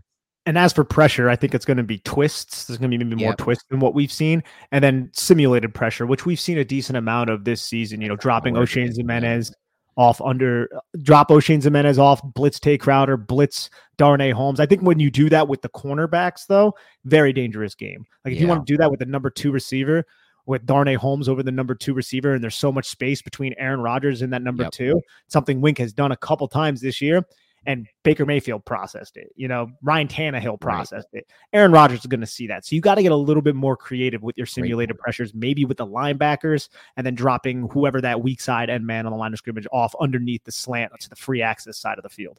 Phenomenal point by Nick if Tannehill and Baker Mayfield can process it, you know sure as hell Aaron Rodgers is going to process it. Has to be pretty like everyone. Uh, one thing I found funny: everyone hated the Giants' game plan last year against Tom Brady and Patrick Mahomes. They're like, "This is not how." You, but I'm like, if you blitz these guys, you are more screwed than if you don't. And I feel like the same is pretty much true for Aaron Rodgers. Like you're going to have to win with Kayvon Thibodeaux winning one on ones, with Azeez Ojulari if he plays winning one on ones. And I don't know where Ojulari is at. I think he's trending toward not playing, right, Nick? I'm not 100 percent certain. Yeah, we don't know. They hour. don't give us anything on the injuries. It's just like a guessing game at all times with this giant staff as far as the injury goes. So don't take our word for any injuries. But as far as the guys they have out there, I think what I've heard, at least from Dan Duggan, he was saying Leonard Williams might play, which would be huge for the Giants. Tiger um, blood. You yeah. hear that? He says he has tiger blood. They have to win up front with the with. I hope they have to win up front. My what I would say, Els and Kels, is try to win with a four man pass rush first and see what happens and see if you can get it done that way. Um, and we'll see what happens there. It's gonna be it's gonna be a really tough matchup for this defense. Absolutely. DG, the one and only Dave Gettleman asks, do you feel that zone or man coverage bodes better for creating interceptions? It's definitely zone. I think it's right? just I would say so, but I think it also comes down to your personnel. Who is in man coverage? Uh, is the quarterback attacking that player in man coverage? But yeah, definitely zone. But I would say more importantly, it would be the disguises that you can implement due to your zone coverage and how you rotate your right. safeties and trying to create trap type of coverages that fool quarterbacks pre to post snap. Something that we talk about a decent amount on this podcast because it's something that I feel like earlier in Jones's career, maybe we even saw a little bit more of than now, where teams are just really focused on kind of stopping that run, like just something that we saw Patrick Graham do a pretty good job of. Those trap coverages. Right. Haven't seen it as much with Wink Martindale. It's been a little bit more vanilla on that end, but there's still been a ton of other than the other than the simulated pressures and the end man on the line of scrimmage dropping off, I'm talking at least a little bit more from a safety type of right. position. But the safeties will still rotate like crazy. But that's like Julian Love in the A gap, sugaring the A gap, and then rotating to a deep half and just crazy stuff like that that Wink Martindale likes to pull out of his rear end. So I would say disguising is probably the most the, the best way to come away with interceptions. So you disguise better in zone. Yeah. And, and I think it's interesting what you said. I mean, team started by playing a mix of man and zone against Daniel Jones his rookie year, and he was so much better against man. Then they started doing what Nick said. They started playing him in zone coverage because they knew he couldn't take advantage of zone. And now, like you said, they're not even doing any. They're just literally just trying to stop Saquon Barkley in the run game every week, and and they're not haven't been able to so far, which is amazing. Yeah, Daniel Jones. It took a while for him to to uh, really take advantage of zone coverage. I yeah. think it was like late in the season he connected on a touchdown pass to Rhett Ellison, if I'm not mistaken. I think that might have been. And I don't even know if that was just that wasn't even country type of zone. That was right. pattern match. And I think Rhett Ellison like caught the football and like rolled into the end zone for a touchdown. But yeah, early in his career, he uh, really struggled to process how to put touch underneath those underneath defenders. Essentially, I still think he struggles against zone coverages. Yeah, to be completely honest. I mean, otherwise we'd see more yards. Let's be honest about the situation. Um, even fair. though again, teams aren't really playing as much zone against the Giants, but still. Um, all right, let's see what else we have here. We've got Robert Markowitz who says, if Jones is 80% healthy and you're the head coach, do you play him? Yeah, I think if, if he can execute your game plan and there's no risk of re-injury, then yeah, you can.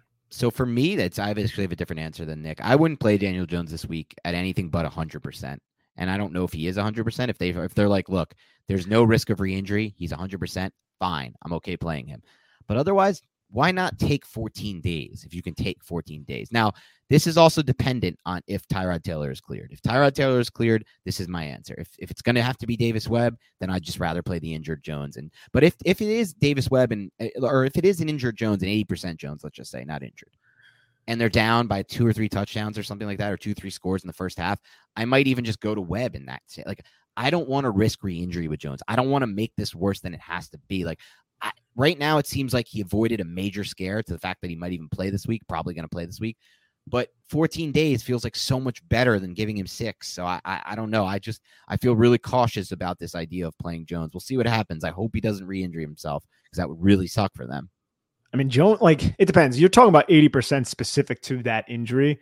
Then, then yeah, I think what you're Right. saying makes sense. But like nobody's 100 percent right now. True, Like, no true. one. is. Like they're, He- they're all sore. he's like a super tough guy though, and he's going to play and be like, "I'm Yeah. not that injured." And if he actually is, it's like, I hope he doesn't re-injure himself. That's just You case. can't have a Cardinal situation to, No, to go back to what we Yep. That that was terrible. Frank Corona asks, obviously Andrew Thomas is a priority, but out of McKinney, Saquon, and Dex, who would you prioritize to resign, and who would you be most okay with letting out the door? That's a great question. It I would say after Thomas, my priorities would go McKinney, Dexter, then Saquon. I think I'm the same. Yeah. I think I'm the same, and that that says we're okay with Saquon going out the door, which sounds absolutely asinine and ridiculous, but it's just Not the- when you're thinking of it from a long-term roster building standpoint, of course. Exactly. It, it sounds ridiculous, but it's the nature of the running back position. It's Right. the history of health for Saquon Barkley. And I understand this offense is nothing without this player. We have praised Saquon Barkley, yet we still maintain this opinion because both Dan and I believe it's the way you build a successful roster. The Giants are still a few key pieces away from competing for meaningful football games in the playoffs and at the Super Bowl level. And I think getting yourself into a situation where you could be like the Dallas Cowboys right now with Ezekiel Elliott or like the Rams. You know, I know the Rams might not even be the best example because they won a Super Bowl, but still they allocated so much to Todd Gurley and even Jared Goff, and they still found a way to win by acquiring Matt Stafford. Goes to Dan's point about the cap and how you can move a lot of different things around because they don't even believe in draft picks out there. But you don't want to eat that kind of dead cap if you re-sign a running back to a massive deal, running back with an injury history like a Todd Gurley. Like even though they ended up winning the Super Bowl, that was still a huge, terrible decision by the Rams. It's just they ended up finding a way to get around it. So I don't want the Giants to be in that position. So I we would have to say I guess Saquon is the one that would go out the door out of all those players, which is It's not a to say. player thing. It's just look, the, you go by the numbers. And running backs fall off a cliff at age 27. There are very few at age 26. It's really that age 27 season where it starts to decline. There are very few like great running backs in the NFL, even right now, who are 28 or 29 or 30 or 31. So you just have to look at it like that. You have to look at the position, the positional value. Look, if you get if you lose Saquon of all those guys, right? Say you lose Saquon. What gives you a better chance of build? You can still build out a good running game if you develop a great offensive line.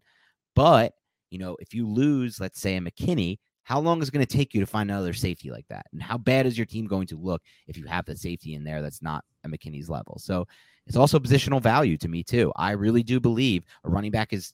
And this Saquon's kind of throwing that in his face, but we know that we've seen on film that part of why Saquon's having such a good year is scheme and good run blocking. Like there have been some really good run blocking plays. Sure, the O line has been great in pass protection, but that's independent of what they're doing in the run game. This has been the best run blocking I've seen from Giants my entire career covering this team, including that 2000 run, if you want to call it that, by Judge. He's like winning games against like Brandon Allen. Everyone's like, oh my God, he's so good. Like even then, like there was like he had the game against Seattle where it's really just an unbelievably undisciplined defense they faced. I just feel like there wasn't really any amazing run blocking any time until recently, where they're starting to get a groove in the run game and they're physical and they're taking it downhill. Even last game, after Jones got injured and they were forced to play like wildcat, they're still finding running lanes. They're still finding ways to create stuff and getting key first downs. So I don't know. I just running back for me is never going to be a position I'm crazy about losing. no, I totally understand that.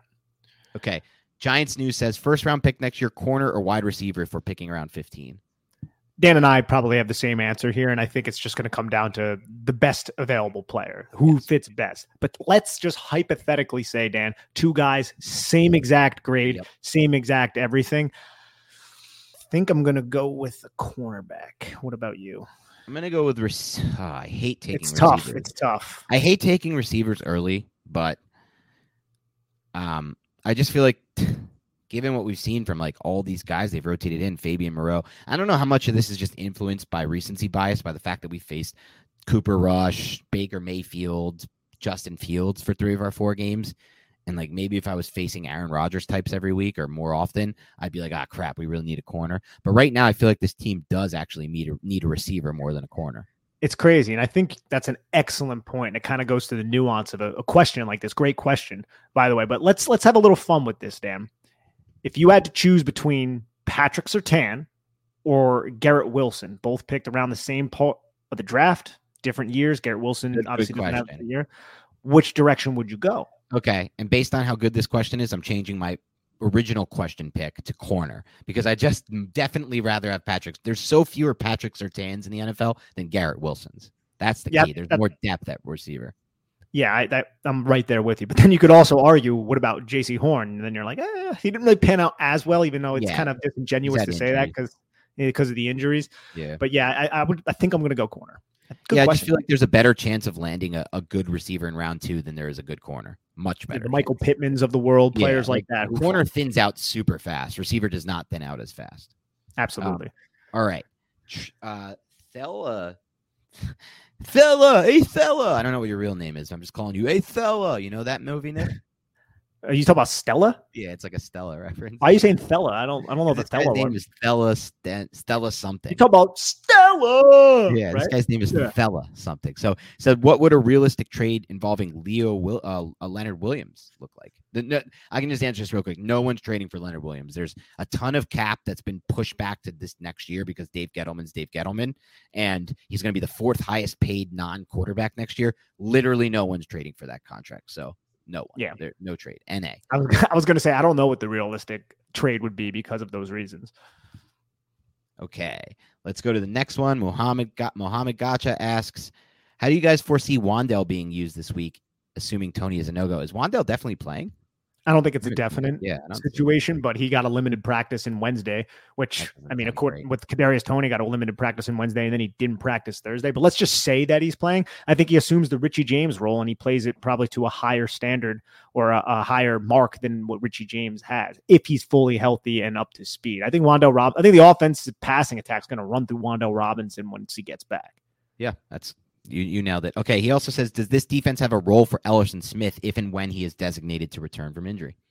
Absolutely. I think you can definitely leverage the skill set of Ellerson Smith. And I think it just adds another competent edge body to their pass rush and kind of keeps the legs of Azeez Ojulari, Kayvon Thibodeaux, Jihad Ward, Oshane Ximines, Tomon Fox more fresh because the more bodies that Wink can recycle into the into the defense, the more the, the better they can be. I, essentially, that's kind of what he did with Baltimore as well. I know he had like Justin Houston and and Odafe Oweh play a lot of snaps, but he used like every defensive body that he had, and I think he'll do the same once Ellerson comes back. this is a great question. Alex Zonic asks, Nick, would you eat an extra, extra large portion of fish and chips if that meant the Giants win in London? Isn't that like fried fish and like Oh yeah, this is Fries? battered and battered and fried fish, and the chips are just fry are, are steak fries essentially. sounds terrible? Um, gonna- yeah, let, if me, it, let me explain to you what an extra extra large portion is, at least in my head as I read it. Uh, a normal portion, you're going to probably get four pieces of fish, three or four pieces of fish. So let's let's turn that into you have to eat seven or eight pieces of fried fish, and now they, they usually load up the fries, so you're probably getting like at least a pound of, of steak fries. Yeah, I can't do that. Like I physically you can't can do, it. that. Yes, you can. No, Uh, no, yes, I, you can. I don't think so. I don't There's think no my body would agree with it. I don't There's think my no time. body. What's up? There's no time limit. Jeez, I mean, I would do it to secure a win for sure, and I, so. would apologize to my toilet afterwards. But also, I, I you, you should have thrown in. This is on you, Alex, because you, yeah, exactly. You apologized to his toilet. I, I'm not going to go in the direction I could go here. like he didn't give any cir- like uh, any special circumstances. Who knows if he can just like you know, what if he wants to throw up the food? I'm not saying Nick would do that. I don't know anything about that. But what if he wants to do that? That's giving him an option. So don't give him that out. He has to consume the food, let it pass through his system, taking all those calories.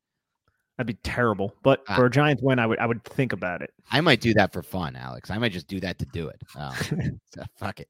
Uh, Jesse Lamas asks, "What's the best? Can you name some of the best Italian delis in New Jersey?" Mm, best Italian delis in New Jersey. I'm sure, Dan, I know you have a couple in the Montclair and the Madison area and the Chatham area that you brought up to me. So you want to list those? Okay, let's start with the best that's not in any of those areas. Um, and that would be Fiore's. Fiore's in Hoboken, New Jersey. It's by far and away the best Italian deli you can find. It's got the best mutts. It's got an unbelievable um, special on Saturdays with the roast beef with the gravy and the mutts. Great, great deli, everything like that. Um, an old school great deli that's now I heard like out of business or she canceled it. She used to run it out of her house. Tutto Fresco. This was actually the best mm-hmm. chicken cutlet and the best. It's actually the best mozzarella over Fiore's, which no one knows about in Livingston, New Jersey. Tutto Fresco. I don't think she's running it anymore. I don't live near there anymore, so I don't know. But people have told me she's not running that anymore. That would be up there for me as well. Um, there's a one that I used to be right by my house in Montclair. I can't believe I'm forgetting it now. It's not Belgievines, which is also good. It's um fuck, how am I forgetting this name? This is the this is an amazing one right uh right off of Bloomfield Ave, downtown Montclair. Um, why am I forgetting the name of this? is brutal to be forgetting this on air. Uh, in Montclair, New Jersey. Someone's gonna have to help me out with this. This is one of the best Italian delis there is. They got the they have a pepperoni bread. They've probably the best pepperoni bread. This is not their featured thing, but they've the, probably the best pepperoni bread in the in the state. Um, fuck, what's the name of this place? I can't believe I'm blanking on this name. But those are my Sparrow? big three right there. What is it? Sparrows? No, no, no. Sparrows. Yeah. No, not Sbarro's. Oh, okay. No, no, it's not yeah. that. It's it's Sbarro. no, that's talking about Michael Scott's favorite pizza. Yeah. It's not Sbarro's. I know Sbarro's. It's not Belgievines, which is also good. It's right by Belgievines. How am I forgetting this name? It's like uh so obvious. Damn it.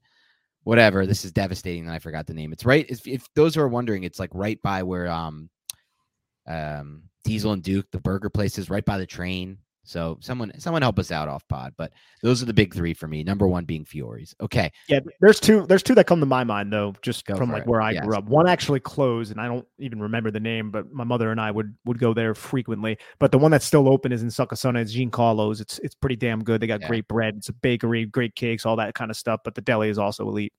Okay. I like it. I might have to stop by those. All right. We've got two more. One is going to be Jesse Aronower, who asks how pissed can I be if Saquon doesn't spend his entire career with the Giants? And are you guys Knicks or Nets fans? There's only one answer to the the last question, and that's Knicks. And in terms of Saquon, you can be as pissed as you want. To be honest, I mean that's that that's on you, bro. Uh, I would, I mean, I can understand why fans would be upset if Saquon Barkley's not back, and like Dan and I have said this entire podcast, you could also understand why he isn't back. I think both those things can coexist. But in terms of Knicks Nets, come on, what are we doing here? Knicks all the way. Yeah, it's got to be Knicks. Even though I grew up as a Nets fan, but weird. I didn't. I didn't grow up as a Nets fan. I should say. I just grew up when they were in Jersey. I supported all Jersey teams, so I kind of liked them when they had Jason Kidd. But it's always been the Knicks, and it should be the Knicks. As far as you can be as pissed as you want, dude. This is one of my big things that I see on Giants Twitter, Nick, that I don't tweet about, but I have like typed up this tweet and sent it and saved it as drafts like 15 times. I get so angry when people on Giants Twitter to try to tell people how they can and can't be fans. Let people root for the team however they want. If they want the team to get a better draft pick, let them do it. It doesn't hurt you at all. What the hell do you care? If they don't think that it's good to win nine games now because it screws up their chances long term, whatever. Let them think like that. Why do you care? Like, why I hate people who do the tweet, like, look at this fan. He's such an idiot, an asshole. Like, dude, shut up. Like, let them be a fan however they want. It doesn't affect you. It doesn't affect the team. It's not going to affect if they win or lose. And so be a fan however you want. If you want to be insanely angry that the Giants don't re-sign Barkley, be insanely angry the Giants don't re-sign Barkley. It's your choice. It's your freedom. I don't care. Nick doesn't care. It doesn't affect us. It doesn't affect the Giants at all. So do you, man? That's all I have to say. I say my piece because that shit bothers me more than almost anything else on Giants Twitter. I feel you, man. I feel you. Now we have this. Is this the last question from Rob Leonard? Yes, the last one. Yes. So with the game in London this week, can I pitch you guys Crystal Palace as an EPL team. Don't be lame and follow Liverpool or Manchester United like everybody else. That's how I imagine he would have written that in his head. I respect that. How you, how you imagine he would have written that. Um, great question. Uh, let's say this, Rob. EPL wise, I need to get into it really badly. There's plenty of people in my life who've been telling me I need to get into it. I know I need to get into it. I have a hard time picking up another sport right now. I'm already so like sports oriented with work and life. As far as who would I pick? So here's the big question. My brother played for Matchfit when he grew up. It's like a jersey team sponsored by Chelsea. So he's a diehard Chelsea fan. My boss is also a diehard Chelsea fan. They've been pushing hard for me to be a Chelsea fan. My one of my best friends, Brett, Brett Childs is a diehard Liverpool fan, and he would almost disown me if I went to Chelsea. He hates the idea of Chelsea. They have anti Semitic overtones that are going on, some issues with anti Semitism that I haven't looked into. Apparently, just a horribly run team, like from the, the people who own the team are horrible people. You could probably tell me more on that, Rob. But it's so hard for me to just tell my brother no. If I end up like going, and, and I would love to be Liverpool just simply by the fact that, like, I love their slogan. You never walk alone. It's the greatest thing in sports. Literally, you cannot have a better team slogan than you never walk alone. It gives me chills just thinking about how good that is. Now, as far as what I would pick, Rob, the problem is this EPL is a league with no cap, basically. It's just whoever spends the most basically is good.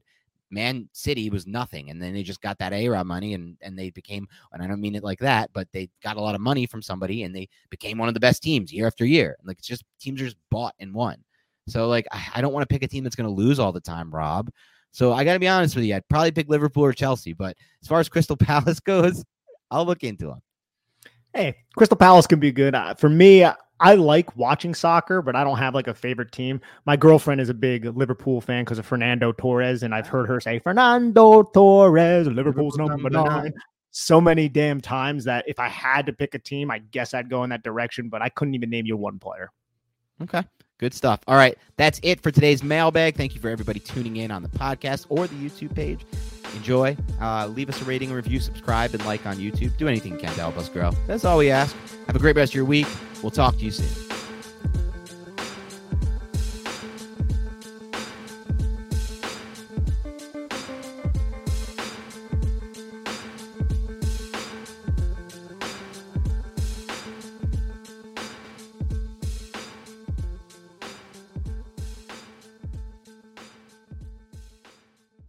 Everyone is talking about magnesium. It's all you hear about. But why? What do we know about magnesium?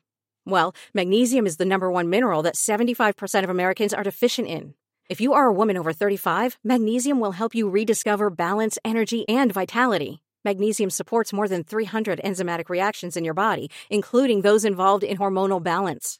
From functional medicine doctors to mental well being and female hormone experts, we all know that magnesium is the one mineral to improve all aspects of well being and health. But which one?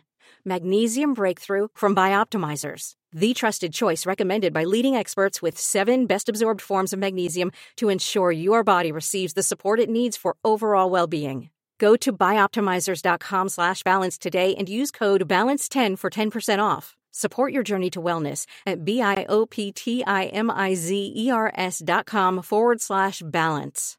Magnesium Breakthrough from Bioptimizers, your foundation to optimal health and vitality.